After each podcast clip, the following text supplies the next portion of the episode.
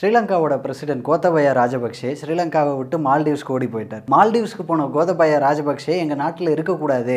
அவர் go back கோத்தபயான்னு சொல்லி மால்டீவ்ஸில் இருக்கிற மக்களும் போராட்டம் பண்ணிக்கிட்டு இருக்காங்க. ஸ்ரீலங்காவில் சொந்த நாட்டு மக்களே போராட்டம் பண்ணி கோத்தபயாவை விரட்டுற அளவுக்கு நிலைமை ஏன் வந்தது? மக்கள் எதனால் சாப்பாட்டுக்கும் பெட்ரோல் டீசலுக்கும் க்யூ கட்டி நிற்கிற அளவுக்கு இவ்வளோ பெரிய பிரச்சனை எதனால் ஆச்சு? அதை பற்றி தான் இந்த வீடியோ. ஸ்ரீலங்கா ஒரு பெரிய உள்நாட்டு போர்லேருந்து மீண்டு வந்திருக்கு. அவ்வளோ பெரிய உள்நாட்டு போர் நடந்தப்போவும் அதுக்கப்புறமும் கூட ஸ்ரீலங்கா ஓரளவுக்கு நல்ல நிலைமையில தான் இருந்தது எக்கானமி அளவில். சில சமயம் இந்தியாவை விட பெட்டராகவும் இருந்தாங்க. அப்படி இருந்த ஸ்ரீலங்காவில் இவ்வளோ பெரிய கிரைசிஸ் வர்றதுக்கு காரணம் என்ன அப்படின்னு பார்த்தா ஸ்ரீலங்காவில் உள்நாட்டு போர் முடிஞ்சதுக்கப்புறம் ராஜபக்ஷ ஃபேமிலி தான் ஆட்சியில் இருந்தாங்க. ரெண்டாயிரத்தி பதினஞ்சில் மைத்ரிபால சிறிசேனா பிரசிடெண்ட்டாக ஜெயிச்சு வந்தார். அதுக்கப்புறம் ரெண்டாயிரத்தி பத்தொம்போது தேர்தல் வரும்போது எப்படியாவது மீண்டும் ஆட்சியை பிடிச்சிடணும் அப்படின்னு ராஜபக்சே ஃபேமிலி முடிவு பண்ணி அதுக்காக நிறைய திட்டங்களை அறிவிச்சாங்க எலெக்ஷன் ப்ராமிஸாக அதில் ஒரு திட்டம் என்ன அப்படின்னா டேக்ஸ் கட்ஸ் கொடுக்குறோம் அப்படின்னு சொன்னாங்க.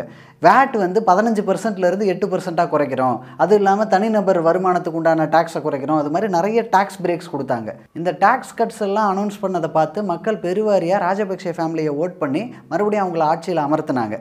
ஆட்சிக்கு வந்ததுக்கப்புறம் இந்த டேக்ஸ் கட்ஸ் எல்லாம் அமலான உடனே கவர்மெண்ட்டுக்கு வர்ற வருவாய் பாதியாக குறைஞ்சிருச்சு. இதனால் அரசு கஜானாவில் பணம் இல்லை அப்படின்ற மாதிரியான சூழ்நிலை வந்துகிட்டு இருந்தது. அதை ஆம்ப்ளிஃபை பண்ணுற விதமாக இன்னொரு இன்சிடெண்ட்டும் நடந்தது. இந்த எலெக்ஷனுக்கு கொஞ்ச நாளுக்கு முன்னாடி ஒரு ஈஸ்டர் பாம் பிளாஸ்ட் நடந்தது. அந்த ஈஸ்டர் பாம் பிளாஸ்ட்டுக்கு அப்புறம் டூரிசம் வருவாயும் மிகப்பெரிய அளவுக்கு ஸ்ரீலங்காவுக்கு குறைஞ்சிருச்சு.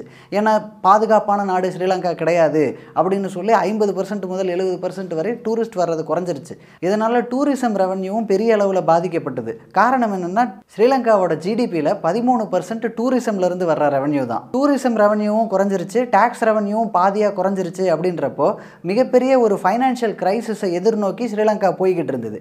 அந்த டைமில் தான் பேண்டமிக் வந்தது. பேண்டமிக் வந்ததுக்கப்புறம் டூரிசம் சுத்தமாக ஜீரோ ஆயிடுச்சு. ஸ்ரீலங்கா மக்கள் பல்வேறு நாடுகளில் வேலை செஞ்சு அங்கே பணம் சம்பாதிச்சு அதை ஸ்ரீலங்காவுக்கு அனுப்பிக்கிட்டு இருந்தாங்க.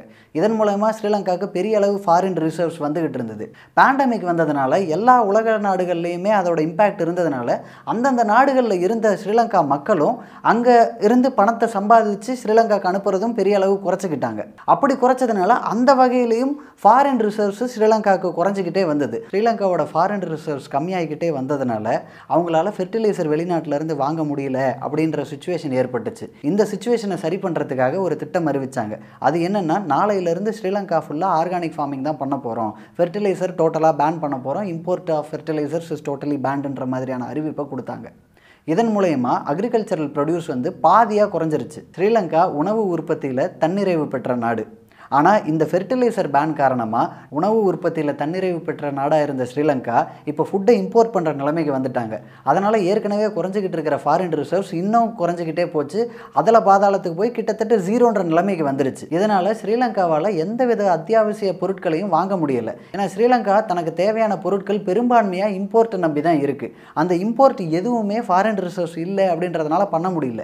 இதனால் உணவு மட்டும் இல்லாமல் பெட்ரோல் டீசல்லேருந்து கேஸ்லேருந்து எல்லா அத்தியாவசிய அத்தியாவசிய பொருட்களுக்குமே மிகப்பெரிய தட்டுப்பாடு ஏற்பட்டுச்சு. பேப்பர் பற்றாக்குறை ஏற்பட்டதுனால தேர்வுகள் ரத்து அப்படின்ற அளவுக்கெல்லாம் போகிற அளவுக்கு பற்றாக்குறை இருந்தது. இது போல பல்வேறு தவறான முடிவுகளுக்கு ஏற்பட்ட இம்பாக்டை எதிர்த்து மக்கள் போராட்டம் ஆரம்பித்து மக்கள் போராடிக்கிட்டு இருக்கிறப்போ எந்த விதமான கரெக்டிவ் மெஷருமே ராஜபக்ஷ அரசு எடுக்கலை. இந்த கரெக்டிவ் மெஷர் எதுவுமே எடுக்காததுனால மக்கள் வந்து போராட்டம் மேலும் மேலும் அதிகரிச்சுக்கிட்டே இருந்தாங்க. அதோட வீரியம் கூடிக்கிட்டே போச்சு நாளுக்கு நாள். முன்னாடி சைனா இருக்குது அப்படின்றது தான் இன்னொரு கான்ஸ்பிரசி தியரி என்னென்னா அது சைனா சொல்கிற கான்ஸ்பிரசி தியரி இந்த சூழ்நிலைக்கு பின்னாடி அமெரிக்கா இருக்குது யூஎஸ்ஏ இருக்குது அப்படின்றது தான். இது போல் கான்ஸ்பிரசி தியரிகளுக்கு பின்னாடி உண்மை இருக்கா இல்லையா அப்படின்ற ஆராய்ச்சிக்கெல்லாம் போகிறதுக்கு முன்னாடி ஒன்று மட்டும் நிஜம். என்னென்னா இந்த மாதிரியான சூழ்நிலை வர்றதுக்கு அரசின் தவறான முடிவுகள் தான் காரணம். அதை வந்து மறுக்க முடியாத உண்மை.